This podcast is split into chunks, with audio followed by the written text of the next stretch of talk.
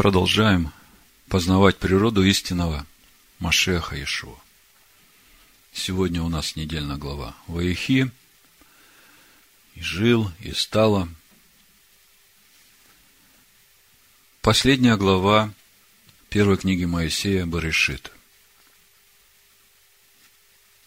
В этой главе заканчивается история про отцов, и начинается история новый этап в жизни Божьего народа, жизнь в Египте. Сегодня я хочу остановиться на двух моментах, которые, в общем-то, мы уже обсуждали в предыдущие разборы. Первый момент – это благословение Иосифа и его сыновей Якова. А второй момент нашей недельной главы, на котором я хотел бы остановиться, это забальзамированный Израиль. Я на них хочу остановиться в свете тех событий, которые происходят в мире верующих.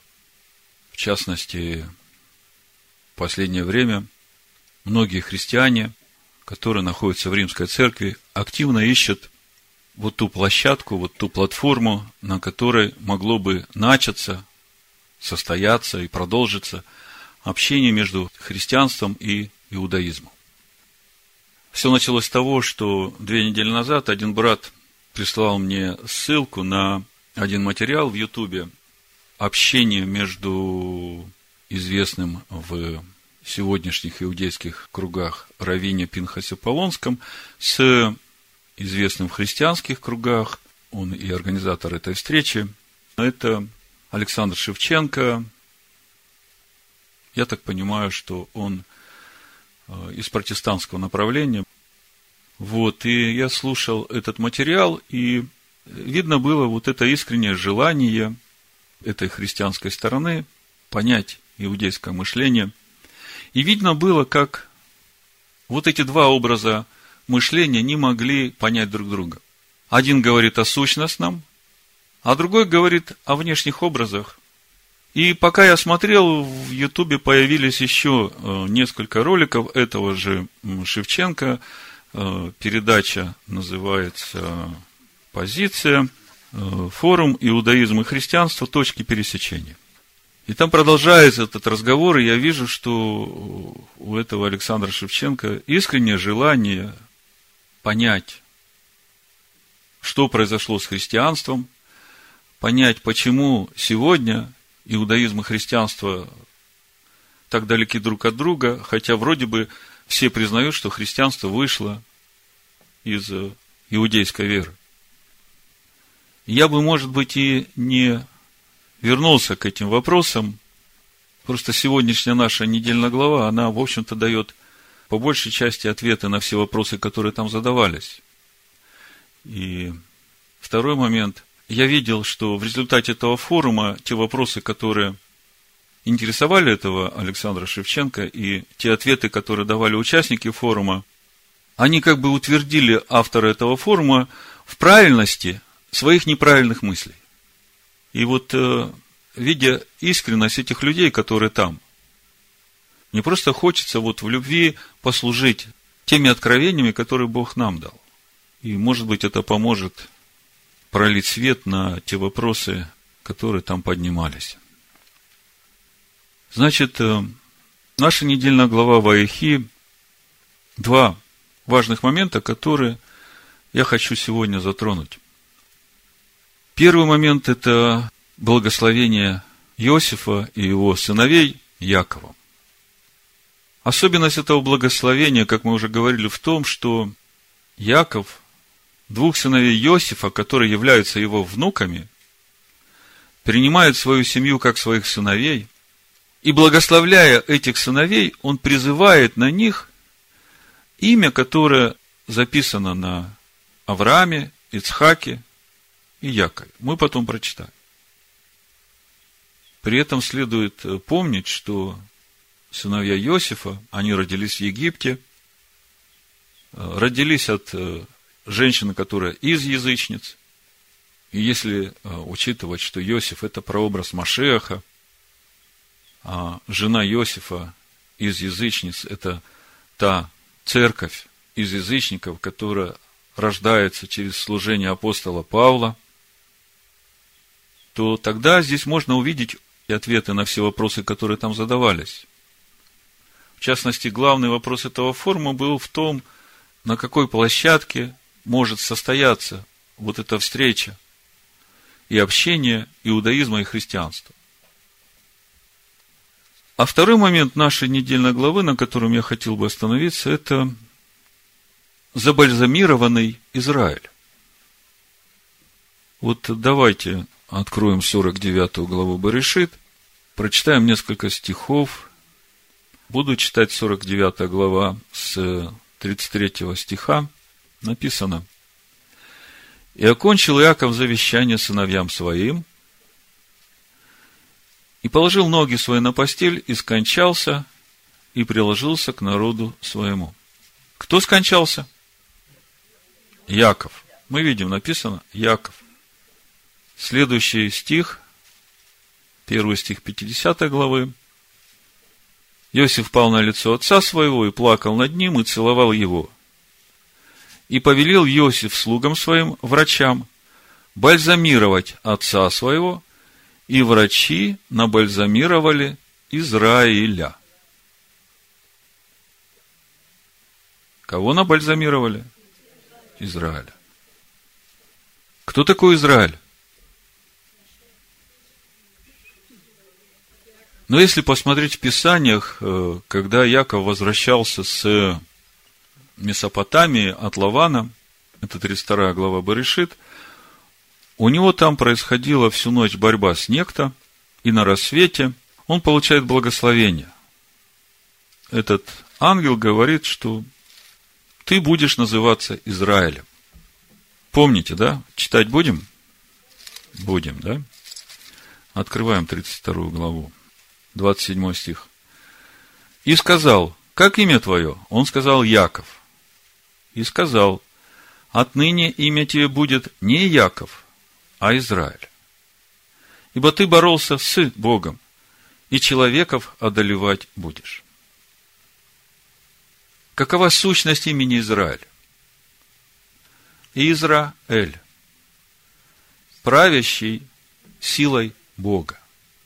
И в книге Берешит это первое место, где упоминается имя Израиль. И мы думаем, что оно вот здесь родилось. Но если мы посмотрим пророков, мы увидим, что имя Израиль, оно существовало даже до сотворения этого мира. И этим именем назван раб Бога, у которого есть поручение от Отца. Давайте откроем 49 главу пророка Исаия. У него такое задание, пятый стих. И ныне говорит Адонай, образовавший меня от чрева в раба себе, чтобы обратить к нему Якова, и чтобы Израиль собрался к нему. Я почтен в очах Аданая, и Бог мой, сила моя, и он сказал, мало того, что ты будешь рабом моим для восстановления колена Яковлюх и для возвращения остатков Израиля, но я сделаю тебя светом народов, чтобы спасение мое простерлось до концов земли. Вот этот шестой стих, когда мы читаем о свете для народов, если мы смотрим Евангелие от Луки, вторую главу, мы видим там прямую связь с Машехом Иешуа.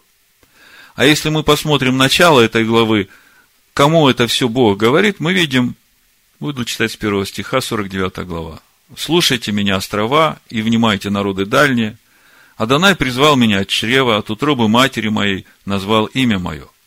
И сделал уста мои, как острый меч, тенью руки своей покрывал меня, и соделал меня стрелою, и заостренную в колчане своем хранил меня. И сказал мне, ты раб мой, Израиль, в тебе я прославлюсь. А я сказал, напрасно я трудился, ни во что вообще истощал силу свою. Но мое право у Господа и награда моя у Бога моего. Многие еврейские мудрецы говорят, что здесь речь идет о еврейском народе, об Израиле.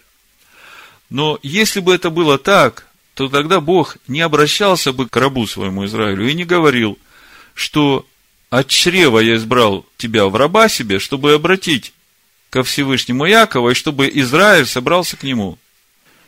И в шестом стихе он сказал, мало того, что ты будешь моим рабом для восстановления колена Яковлевых и для возвращения остатков Израиля, но я сделаю тебя светом народов, чтобы спасение мое простерлось до концов земли. То есть, однозначно речь идет не о народе Израиля, потому что этот раб Израиль будет собирать и Израиля, и Якова в святую землю.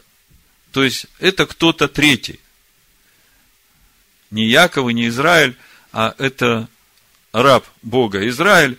И вот э, по шестому стиху, когда мы читаем «Сделаю тебя светом народов», если мы открываем Евангелие от Луки, вторую главу, мы видим здесь э, Симеон приходит в храм, который ждал утешения Израиля.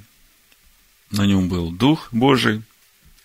Ему было предсказано Духом, что он не увидит смерти, пока не увидит Машеха Аданая. И вот он приходит, берет этого младенца на руки – и говорит, 29 стих, 2 глава Евангелия от Луки. «Ныне отпускаешь раба твоего, владыка, по слову твоему с миром, ибо видели очи мои спасение твое, которое ты уготовил пред лицом всех народов, свет к просвещению язычников и славу народа твоего Израиля». Смотрите, свет к просвещению язычников, если мы возвращаемся в Исаию 49 главу, мы видим, что Бог его делает этого раба Израиля, который, в общем-то, призван для того, чтобы собрать Иакова Израиля, он делает его светом для народов. Мы видим, что речь идет однозначно о Машехе Ишуа. Если все это сложить вместе, мы для себя делаем удивительное открытие. Оказывается, у Машеха Ишуа есть имя Израиль. И теперь понятно, почему апостол Павел в Ефесянам 2 главе говорит – что мы, уверовавшие из язычников, через Машеха Ишо входим в общество Израилева. Другими словами, Машех Иешуа, который есть живое слово, у которого имя Израиль, это и есть то общество, куда через э, веру Иешуа Бог вводит уверовавших из язычников, и это есть то общество, в котором Израиль является славой своего народа Израиля. Успеваете за мной?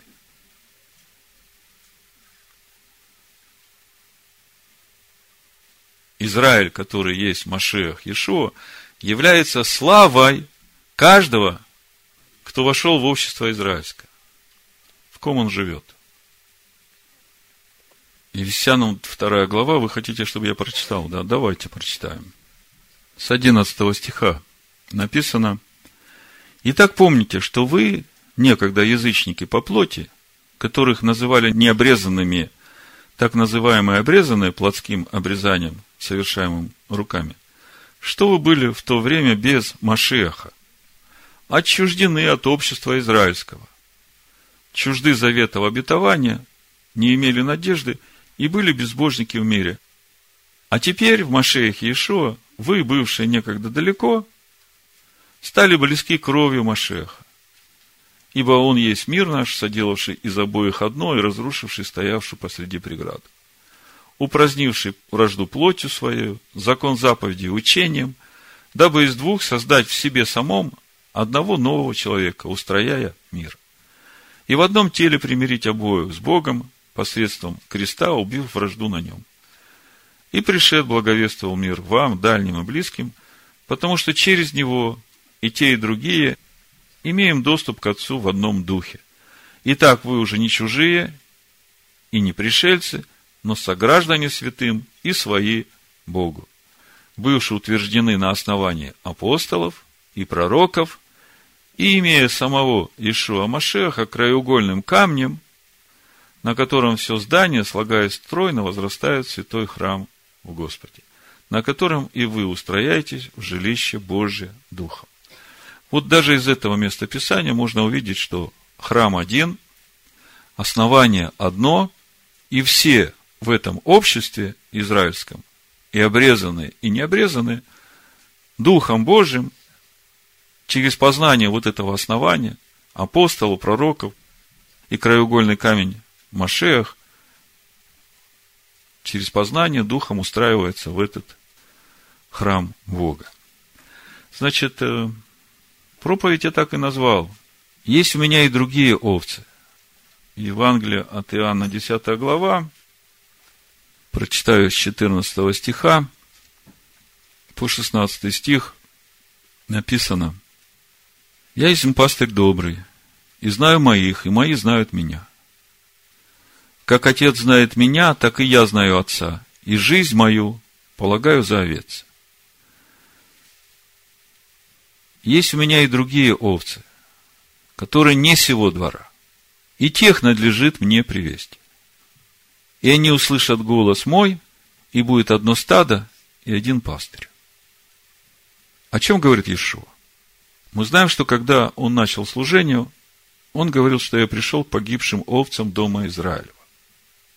Но Бог усмотрел через его служение сделать его светом для всех народов, чтобы из всех народов еще собрать овец в это стадо, для которого он пришел служить. Он говорит об овцах не сего двора. И уже из этого места Писания мы видим, что место встречи всех овец – территория общества Израилева. Туда будут приведены эти овцы, и там они станут одно, и там будет один пастырь. То есть, э, Здесь не написано то, что погибших овец дома Израилева, и что не говорит о том, что он их будет приводить в церковь из язычников, к овцам не сего двора, и там делать их одним народом. Это простые вещи, многократно об этом говорится. И вот когда сегодня возникают эти вопросы, но они естественные вопросы у трезвых людей, здравомыслящих людей, которые сейчас находятся в этой церкви из язычников, в римской церкви. И люди задаются вопросом, почему сегодня у нас ничего общего нет с иудеями, хотя мы видим, что Ишуа иудей, все ученики его, которых он послал во все народы, они все иудеи. Почему сегодня так произошло, что у церкви из язычников нет ничего общего с иудеем.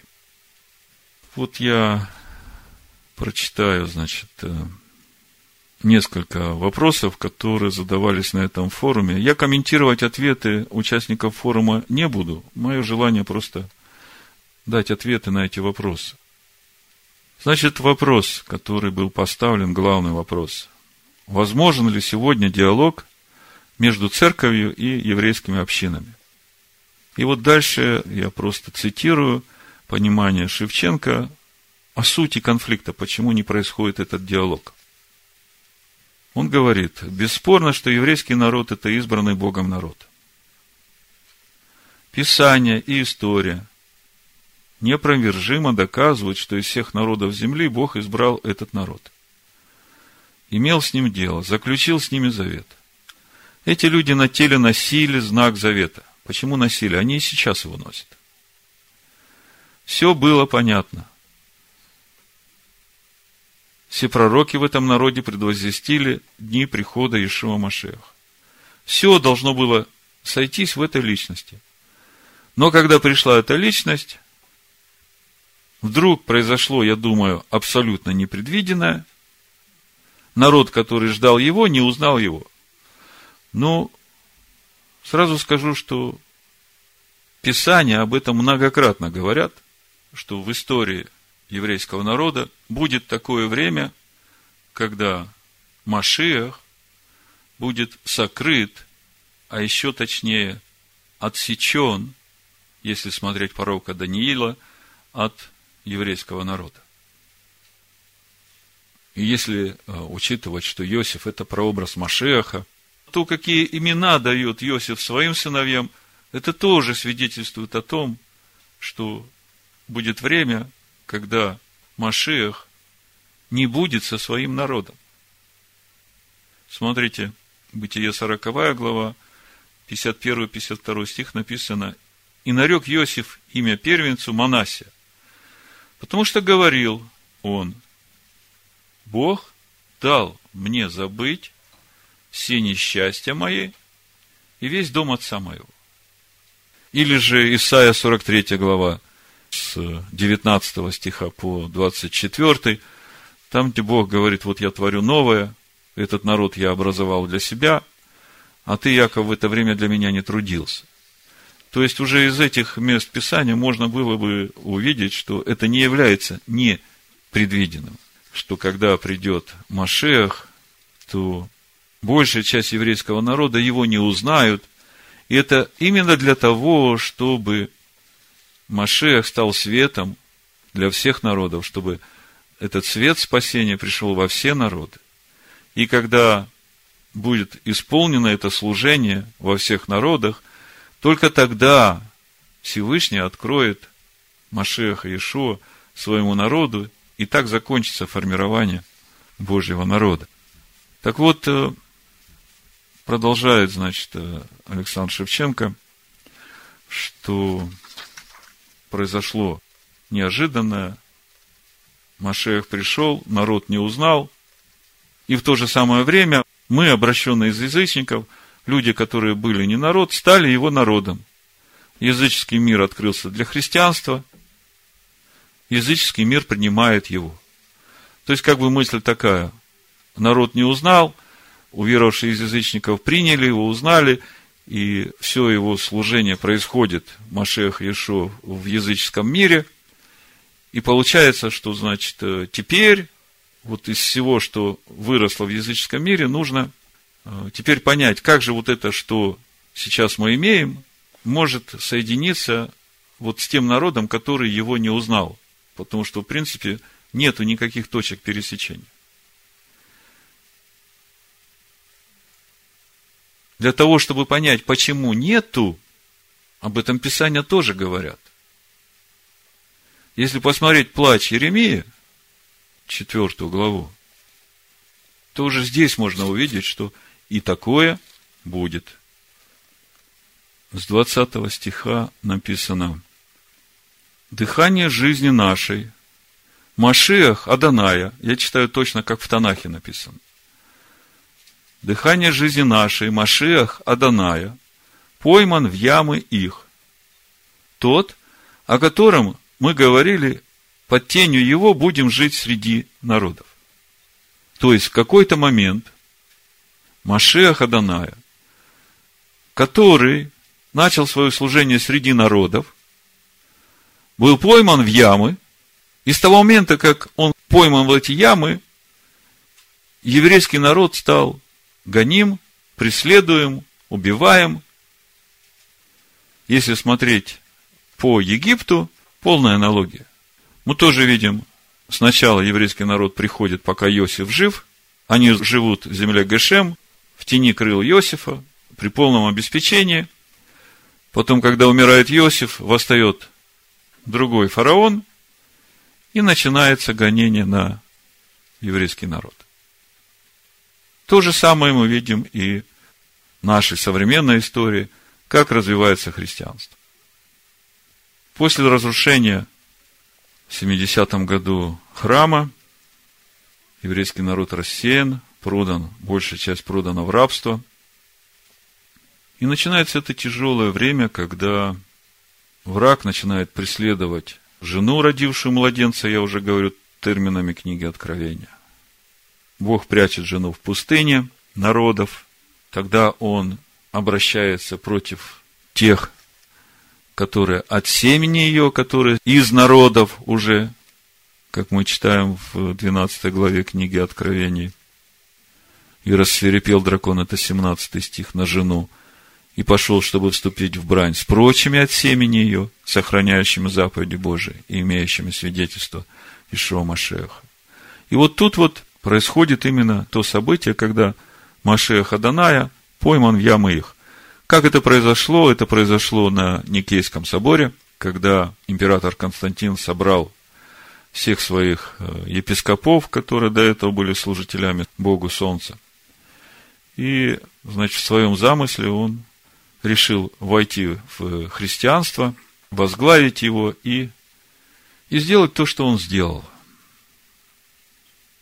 то есть я хочу показать, что в Писаниях и это есть.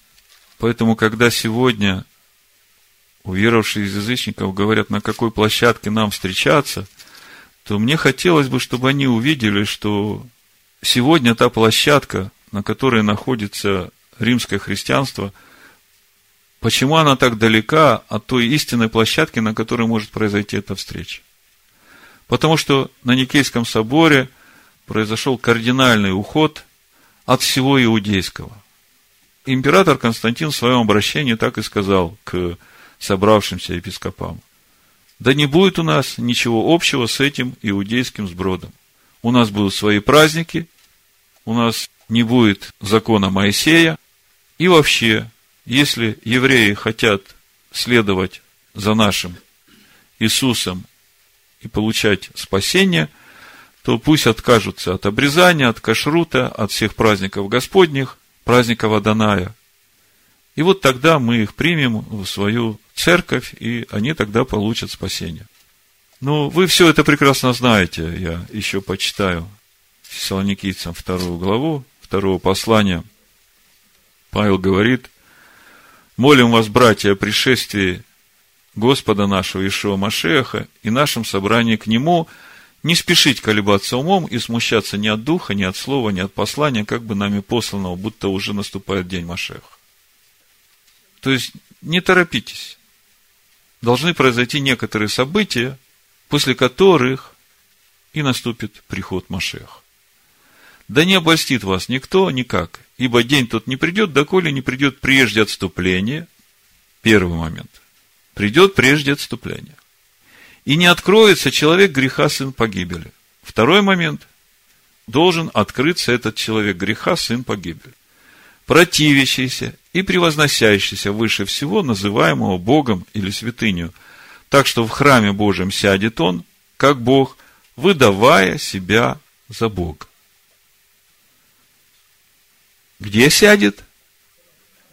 В храме Божьем. Не помните ли, что я, еще находясь у вас, говорил вам это? И ныне вы знаете, что не допускает открыться ему в свое время. Ибо тайна беззакония уже в действии, только не совершится до тех пор, пока не будет взят от среды, удерживающей теперь. И тогда откроется беззаконник, которого Господь Ишуа убьет духом уст своих и истребит явлением пришествия своего. Того, которого пришествие по действию сатаны будет всякою силой и знамениями и чудесами ложными. И со всяким неправедным обольщением погибающих за то, что они не приняли любви, истины для своего спасения и за сие пошлет им Бог действие заблуждения, так что они будут верить лжи. Да будут осуждены все неверовавшие истине, но возлюбившие неправду. Смотрите, здесь вся история церкви из язычников. Вся история того, что произойдет с уверовавшими из язычников. Сначала придет отступление. Отступление пришло вот в тот момент, когда отказались от закона Бога, когда сказали, что Иисус Христос отменил закон, от закона Моисея проклятие, нам это не надо. Дальше больше. Именно по причине того, что люди отказались от закона Бога, мы читаем, что за это Бог пошлет действие заблуждения, так что они будут верить лжи. Видите, Бог пошлет действие заблуждения, так что они будут верить лжи. Почему? Потому что они отказались от закона Бога. А дальше приговор. Да будут осуждены все неверовавшие истине. Страшный приговор. Господи, помилуй нас. Так вот, возвращаюсь к этому форуму. Мессия открылся для языческого мира. И вопрос. Если диалог возможен, то на какой площадке должна произойти эта встреча? На площадке веры иудеев? Или же мы встречаемся на этой площадке, площадке церкви во Христе? Можем ли мы встретиться во Христе? Или мы не можем встретиться во Христе?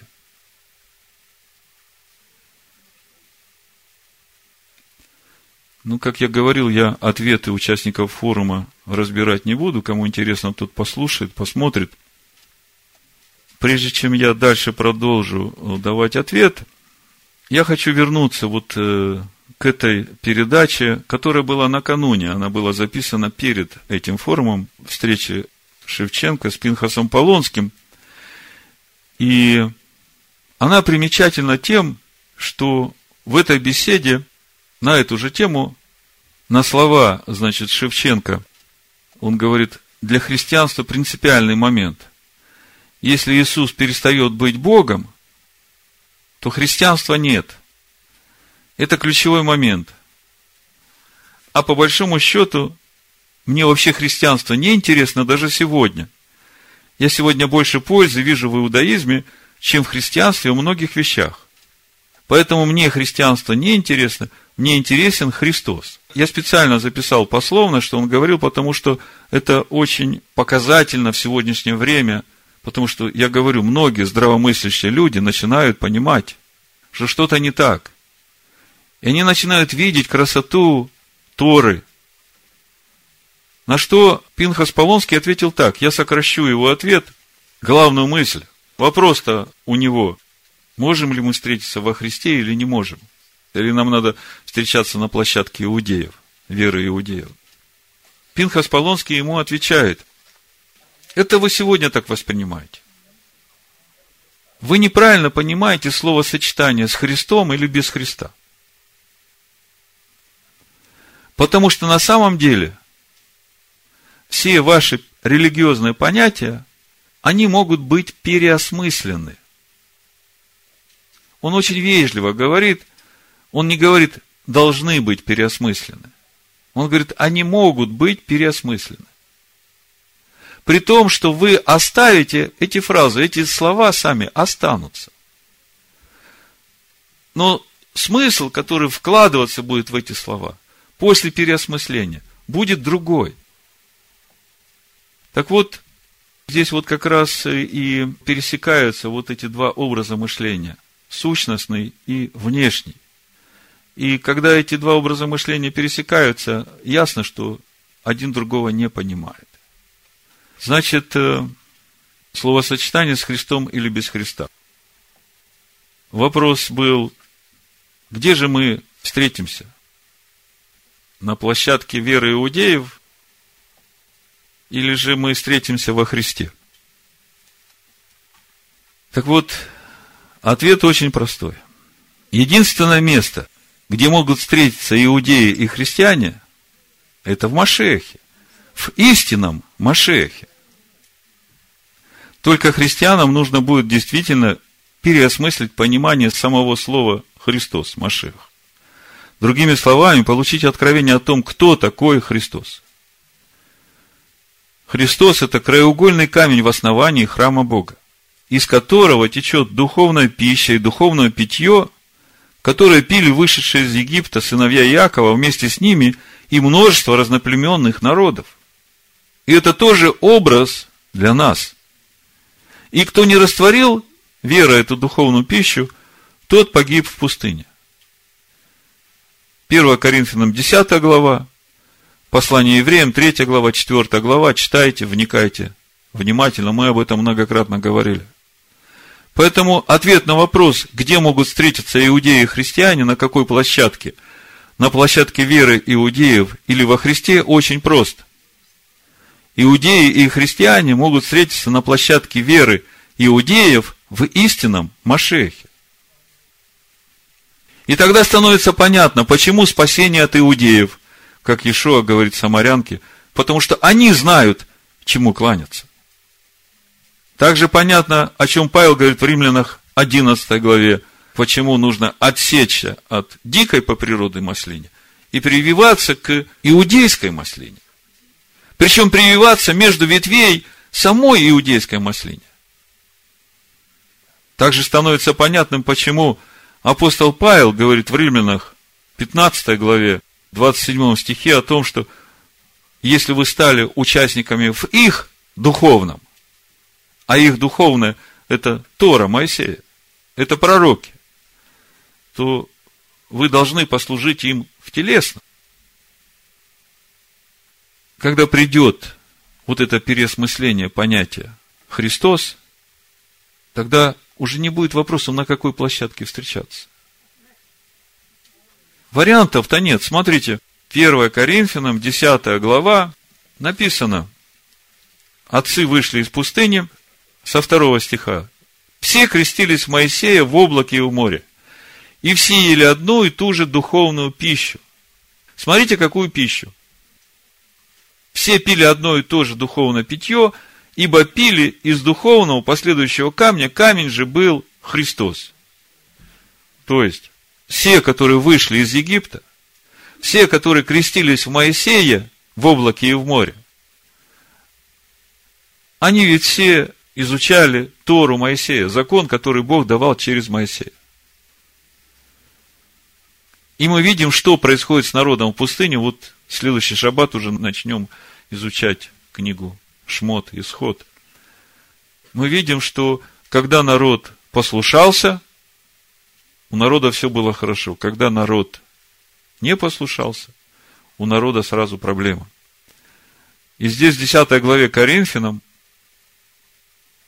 9 стихе, смотрите, Павел обращается к уверовавшим из язычников. Не станем искушать Христа, в синодальном переводе так написано, как некоторые из них искушали и погибли от змей. Не станем искушать Христа, как некоторые из них искушали – и погибли от змей. Скажите, кто те, которые погибли от змей? Что они делали? Это те, которые вышли из Египта, и которые роптали против Бога и против Моисея. И Павел говорит, что вот они искушали Христа – То есть, не слушать Моисея, значит, не слушать Бога. Но Павел говорит, что это суть искушения Христа. Но я, когда первый раз этот стих прочитал, первый вопрос был у меня, как это так? За полторы тысячи лет примерно до рождения Ишуа, для меня в то время Иисус Христос было как имя и фамилия, я считал, что это одно и то же. А тут читаю, думаю, как это так? Он еще не родился. А за полторы тысячи лет до этого они уже искушают Христа.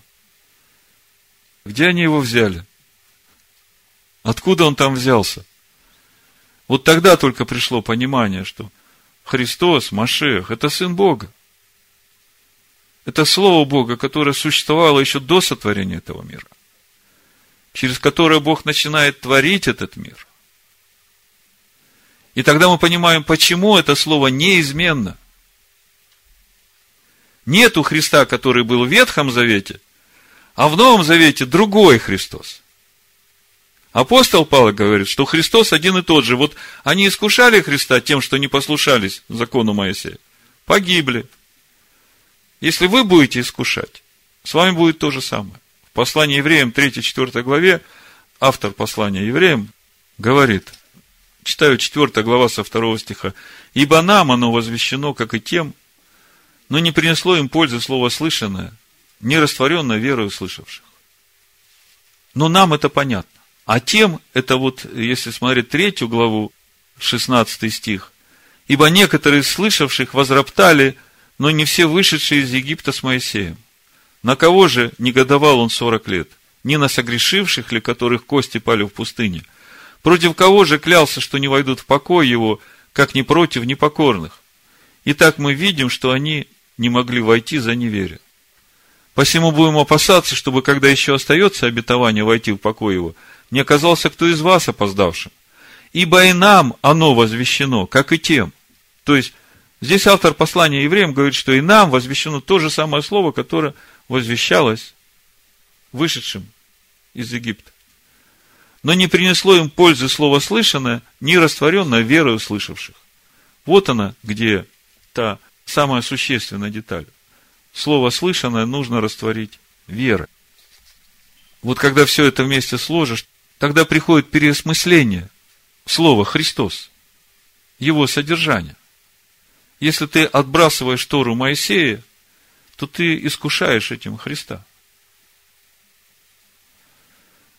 А если ты видишь, что именно из Христа течет Тора Моисея, как живая вода, мы уже говорили, что из Машеха Ишуа не может течь горькая и сладкая вода.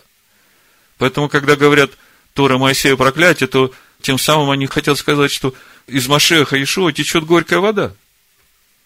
Разве это не хула на Бога? Ну вот, и поэтому, если говорить о площадке, на которой должны встретиться иудеи и христиане, это действительно площадка иудейской веры в истинном Машехе Ишуа. Нет проблем. Еще один вопрос был, и тоже через этот вопрос видно, ну вот эта разница в внешнем восприятии Писания с сущностным восприятием Писания. Вопрос такой, сколько у Бога заветов? Один завет или два завета? Мнение в христианстве, Ветхий Завет – это древнее, это все прошло. У нас есть Новый Завет. И к Ветхому Завету вообще не надо возвращаться. Вопрос, действительно ли это один завет, Ветхий и Новый вместе? И кто-то подал это как Ветхий и Новый Завет. Можем ли мы сказать, что Бог всегда имел один завет? И это есть тот завет, который Бог заключил с Авраамом. До этого момента как бы все нормально. Дальше он начинает читать Галатам 3 главу, 16-17 стих.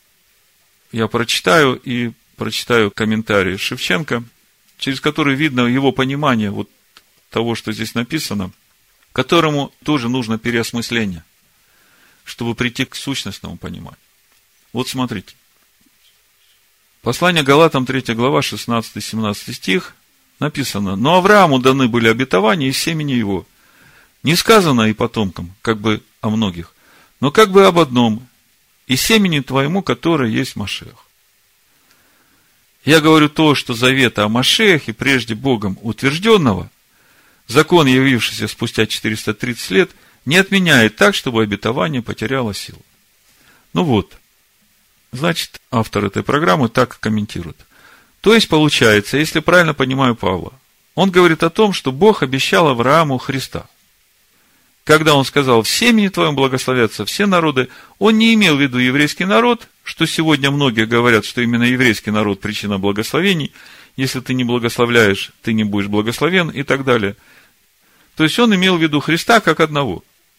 Я понимаю по Библии, и вы меня поправьте или объясните, что это один завет, и Авраам и весь еврейский мир должны понимать, что во Христе они благословятся.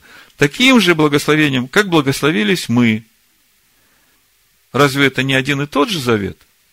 И дальше, слушая разъяснение его понимания, то он говорит о завете о Христе, как об обетовании Богом того, что Христос придет в мир. То есть, на сегодня понимание христианского мира, завета о Христе, это то, что в свое время придет Христос в мир, умрет за грехи всех, все поверят, что Он взял грехи на себя, и через это получат спасение. На самом же деле, суть завета о Христе, который Бог заключил с Авраамом, в том, что Бог говорит Аврааму, иди к себе, наступая на себя, к лицу моему, то есть к Христу, к Машеху, и становись непорочным. То есть, суть завета о Христе, который Бог заключил с Авраамом, она именно в тех сущностных процессах, которые должны мы вместе с Богом делать через познание Его Слова. И тем самым обновляться и приходить в полноту возраста Машеха. Вот она суть завета о Христе. И для того, чтобы этот процесс начал в нас происходить, Машеху нужно было прийти в этот мир и взять грехи всех нас на себя, чтобы через это могло произойти возрождение Машеха, вот этого семени, Богу, он в нас. И чтобы начался этот процесс взращивания в себе Машеха. Вот в чем суть завета о Христе. А закон дан после, по причине преступления, это есть как консервация Израиля до времени пришествия семени. Машех должен был прийти в этот мир. И он не мог прийти в этот мир, кроме как через свой народ.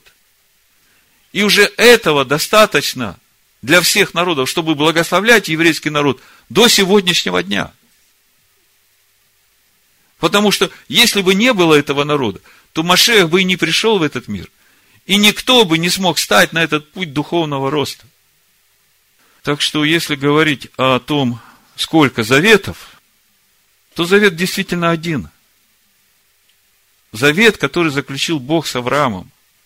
Иди к себе истинному, наступая на себя, к лицу моему, и становись непорочным. И Бог все сделал для того, чтобы каждый человек мог идти этим путем. И когда мы смотрим на тот путь, который прошел Авраам, мы сегодня уже читали 26 главу Баришит, мы видим, что Авраам был язычником. Вышел из Ура Халдейского. Единственное, что он имел, это способность слышать голос Бога. Когда он прошел весь свой путь, Бог говорит Ицхаку, четвертый стих, умножу потомство твое, как звезды небесные, и дам потомству твоему все земли сии, благословятся в семени твоем все народы земные, за то, что Авраам послушался гласа моего и соблюдал, что мною заповедано было соблюдать повеления мои, уставы мои и законы мои. Вот этот путь, который прошел Авраам, выходя из язычества, и закончил он путь тем, что он во всем был послушен голосу Бога и соблюдал все, что Бог заповедал соблюдать. На этом форуме еще разбирался один вопрос о том, что же было решено на Иерусалимском соборе. И по итогам разбора участники пришли к выводу, что Тора Моисея уверовавшим из язычников не нужна, им достаточно семь законов Ноя. А вот евреям Тора нужна. Если принять э, это понимание, то тогда получается, что у Бога есть два стандарта к верующим. А если есть два стандарта, значит, у Бога есть два народа. Если посмотреть великое поручение, это Матвея 28 глава, мы там видим, что Иешуа посылает своих учеников, которые все иудеи, идти в народы и делать из людей в этих народах учеников таких же, как они сами. Уча их делать и поступать, и соблюдать все, чему научил Иешуа своих учеников. Если мы смотрим 10 главу книги Деяний, это уже через несколько лет после того, как Иешуа умер и воскрес, это, к слову, о том, чему научил Иешуа своих учеников. Мы видим, Петру показывается это простынь с нечистыми животными. Слышит голос, закали и ешь. Федор говорит, я отродясь, ничего нечистого не ел. Если бы Иешуа научил его есть нечистого, у Петра не было бы проблем. Он взял бы и ел, правда? А он в недоумении сидел и думал, что же значит это видение, до тех пор, пока не пришли от Корнилия посланники. Тогда только он понял, о чем речь. И тогда он приходит к Корнилию и говорит, Бог мне открыл, что во всяком народе любящих его и боящихся его угодны Богу. Так вот, э, если внимательно смотреть то, что решили апостолы, то можно увидеть, что вопрос начался с того, что пришли некоторые к уверовавшим из язычников и говорят, если не обрежетесь, то не спасетесь. То есть они внешнее обрезание – связали со спасением. И это как бы, ну, совсем не попадает в то учение, которое Павел учит все народы. Обрезать сердце надо. И они с этим вопросом приходят в Иерусалим, апостолы собираются, начинают решать этот вопрос, и Петр встает, Деяние 15 глава 10 стих, говорит, что же вы ныне искушаете Бога, желая возложить на вы учеников иго, которого не могли понести ни отцы наши, ни мы? Но мы веруем, что благодатью Господа Иисуса Христа спасемся, как и они. О чем говорит здесь Петр? Он говорит, не мы будем учить их закону Бога. Потому что история нашего народа говорит о том, что мы сами не можем исполнить закон. Исполнить так, чтобы угодить Богу. Тем более мы не можем других научить. Единственный, кто может научить и нас, и их, сам Бог. Он потому и даровал нам своего Духа. Поэтому кто мы, чтобы сейчас нагружать их и учить тому, чего мы сами не знаем? Если Бог им дал Духа, то значит Он их и учить будет. И дальше, когда мы смотрим, какое решение принимает апостол, они говорят, да, действительно, пусть уверовавшие из язычников начинают с того, что соблюдают вот те семь законов, которые Бог дал всем народам, законов Ноя. И это нужно для того, чтобы не угасить Духа Божьего, потому что удавлена кровь, блуд, убийство.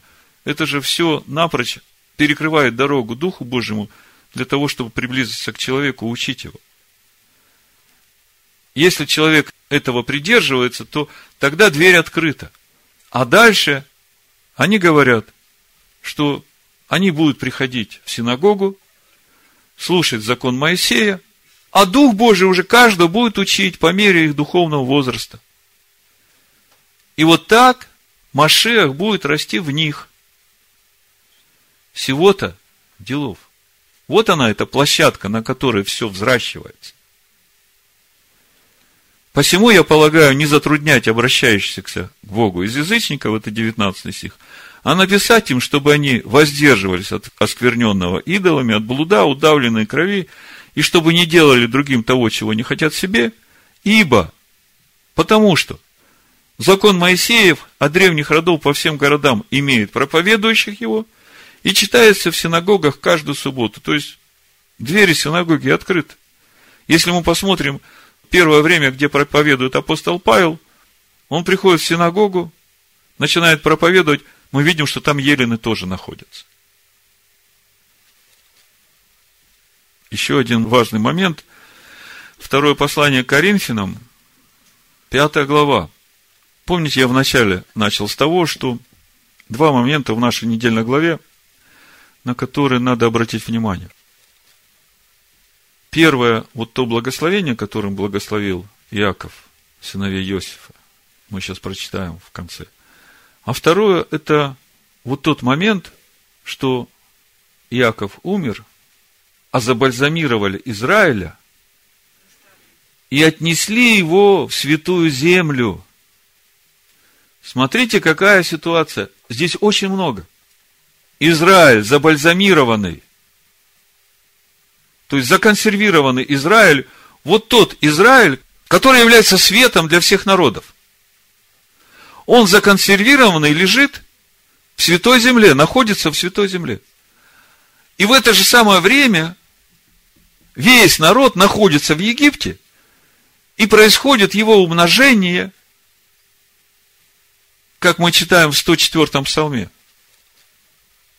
23 стих, 104 псалом и 24. Тогда пришел Израиль в Египет, и переселился Яков в землю Хамову, и весьма размножил Бог народ свой, и сделал его сильнее врагов его.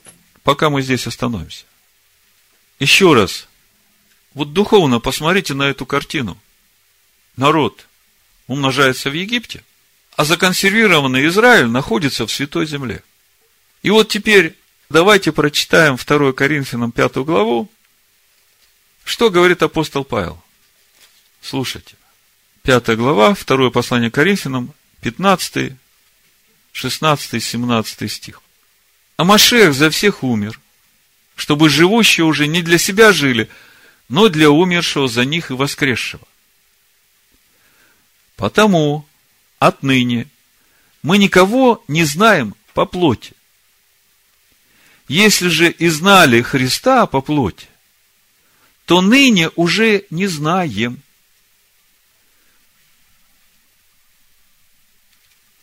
О чем говорят эти слова? Знали по плоти Христа, а теперь уже не знаем. Ну, понятно, первые ученики, которые имели общение с Ним, они знали. И также понятно, что мы, живущие в последнее время, и те, которые жили уже после смерти и воскресения Машеха Ишуа, они его по плоти не знают, Христа. Где же им тогда его узнать? Куда надо идти, чтобы его узнать? Где искать это знание? Иаков умер, а забальзамировали Израиля и отнесли его в святую землю. Израиль законсервирован в святой земле. Всякий, в котором возрождается Машех, Сын Бога. Ему же надо расти, тогда ему надо идти в святую землю, к этому Израилю, который там законсервирован, а это и есть Тора Моисея. Потому что в Торе Моисея живой Бог. А Тора Моисея – это Слово Бога. Это то наследие сыновей Якова. Мараша.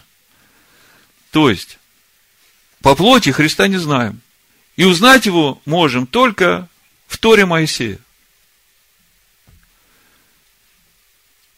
Вот почему надо было Израиля забальзамировать и отнести его в святую землю. Потому что это эталоны. Они никогда не изменятся. И потом всякий, который хочет расти в Израиле в полноту, он должен идти в эту святую землю, то есть в священное писание погружаться, и познавать Израиля. И вот э, теперь, я думаю, очень легко будет снова нам вернуться в нашу недельную главу Ваихи и посмотреть на это благословение, которым Яков благословляет сыновей Иосифа, чтобы увидеть, в каком направлении надо двигаться и сыновьям Иосифа, а в сыновьях Иосифа всем уверовавшим из язычников.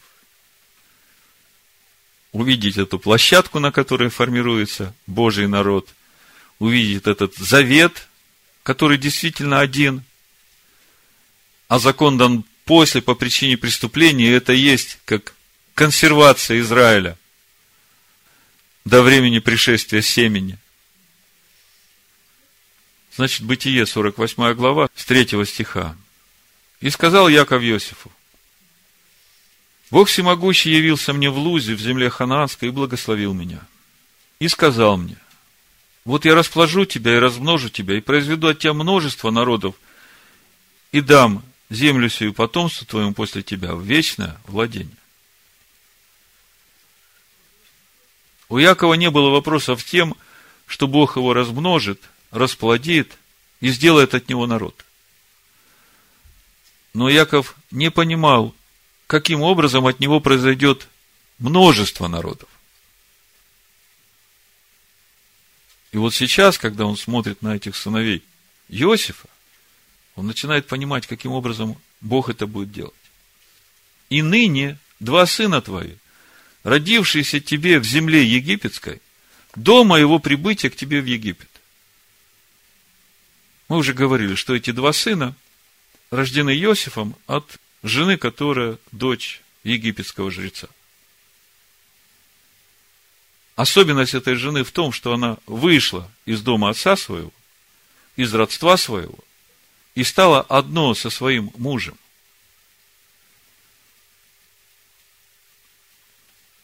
Так вот, смотрите, какая особенность. Вот эти дети, которые родились у Иосифа до прихода Якова в Египет, это те же самые ученики Машеха Иешуа из уверовавших из язычников, которые Бог родил через служение апостола Павла до разрушения второго храма до рассеяния Израиля в Египет. Яков говорит, что вот эти вот двое, они будут считаться как мои сыновья.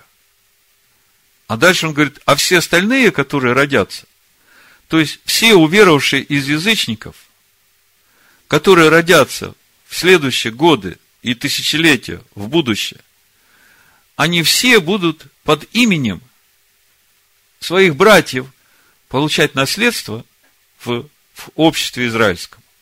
Понимаете? Вот какая мысль. То есть, через это можно увидеть опять вот эту площадку, на которой христианство с верой иудеев соединяются. Сейчас мы прочитаем про эти имена, и вы поймете. Значит, Яков говорит, ныне два сына твои, родившиеся тебе в земле египетской, до моего прибытия к тебе в Египет, мои они. Ефрем и Манасия, как Руим и Симеон, будут мои. Дети же твои, которые родятся от тебя после них, будут твои. Они под именем братьев своих будут именоваться в их уделе. Это понятно. То есть, э, если перевести это на наш современный язык, взаимоотношения христианства с иудаизмом, мне не нравится слово иудаизм, мне больше по сердцу вера иудеев, то можно сказать так, что вот та вера, которая была в первых учениках уверовавших из язычников, таких как Корнилий и все остальные, которые вошли в общину Машеха Иешуа через веру в Иешуа, до разрушения второго храма до прихода Якова в Египет, с момента разрушения храма народ был рассеян по всему миру, да? то все остальные ученики, если они хотят получить наследие в обществе израильском, то они должны быть по духу, по своей вере, точно такими, как вот эти первые, уверовавшие из язычников, которых апостол Павел учил. То есть, они под именем братьев своих будут именоваться в их уделе – что значит под именем? Имя – это сущностная категория. Мы уже много раз об этом говорили. И дальше мы прочитаем, увидим суть этого имени. 13 стих. «И взял Иосиф обоих, Ефрема правую свою руку против левого Израиля, а Манасию в левую против правого Израиля, и подвел к нему. Но Израиль простер правую руку свою, положил на голову Ефрему – хотя сей был меньший, а левую на голову Манасия. С намерением положил он так руки свои, хотя Манасия был первенец, и благословил Иосифа и сказал, Бог всесильный, перед которым ходили отцы мои, Авраам и Исаак, всесильный, пасущий меня, с тех пор, как я существую до сего дня. Ангел, избавляющий меня от всякого зла, да благословит отроков всех. И вот самое важное. Да будет на них наречено имя мое и имя отцов моих Авраама и Ицхака. И да возрастут они во множестве посреди земли. Имя мое, имя отцов моих, Авраама и Ицхака. То есть, да будет в них такое же богопознание, как в Аврааме, Цхаке и Якове. И если мы посмотрим книгу Исход, третью главу, это уже в следующей неделе мы будем об этом читать. 15 стих, смотрите. «И сказал еще Бог Моисею, так скажи сынам Израилю, Адонай, всесильный отцов ваших, всесильный Авраама, всесильный Ицхака и всесильный Якова, послал меня к вам. Помните, мы много говорили уже на то, как Адонай становится нашим всесильным. Ну, как-нибудь мы вернемся к этой теме еще раз. Значит, смотрите, что дальше Бог говорит. Вот, имя мое навеки и памятование о мне из рода в род. Так скажи сынам Израилю. Адонай, всесильный отцов ваших, всесильный Авраама, всесильный Ицхака и всесильный Иакова. Вот имя мое навеки. Памятование о мне из рода в род. То есть, вот то богопознание, которое обрели Авраам, Ицхак и Яков, это неизменно – это цель для всякого, хотящего войти в народ Бога. И вот именно этим именем благословляет Яков сыновей Иосифа. И он говорит, что остальные, которые у тебя родятся, они под именем своих братьев получат наделы в обществе израильском. Все о внутреннем, все о сущностном, все о познании, все о этом пути роста в полноту возраста в Машеях. Если мы посмотрим книгу Откровения, третью главу, Иешуа там говорит, 12 стих. «Побеждающего сделаю столпом в храме Бога моего, и он уже не выйдет вон, и напишу на нем имя Бога моего и имя града Бога моего, нового Иерусалима, сходящего с неба от Бога, и имя мое новое. Я Бог Авраама, Ицхака и Якова, это имя мое навеки. Это об одном и том же. Это имя будет записано на всех побеждающих. Поэтому, если подвести итог нашему сегодняшнему разговору, недельной главе Ваихи и стало, по-другому не будет. Есть только одна площадка, один стандарт, как для обрезанных, так и необрезанных. И место, где все соединятся в одно, это Машех, Иешуа, истинный. И это соединение произойдет через тот путь, который пройдет каждый, путь Авраама, идти к себе, наступая на себя, к лицу Всевышнего и становиться непорочным. Пусть Всевышний благословит всех нас, всех слушающих и приведет нас в Царствие Свое, сделает нас едиными в Машеях Иешуа. Аминь.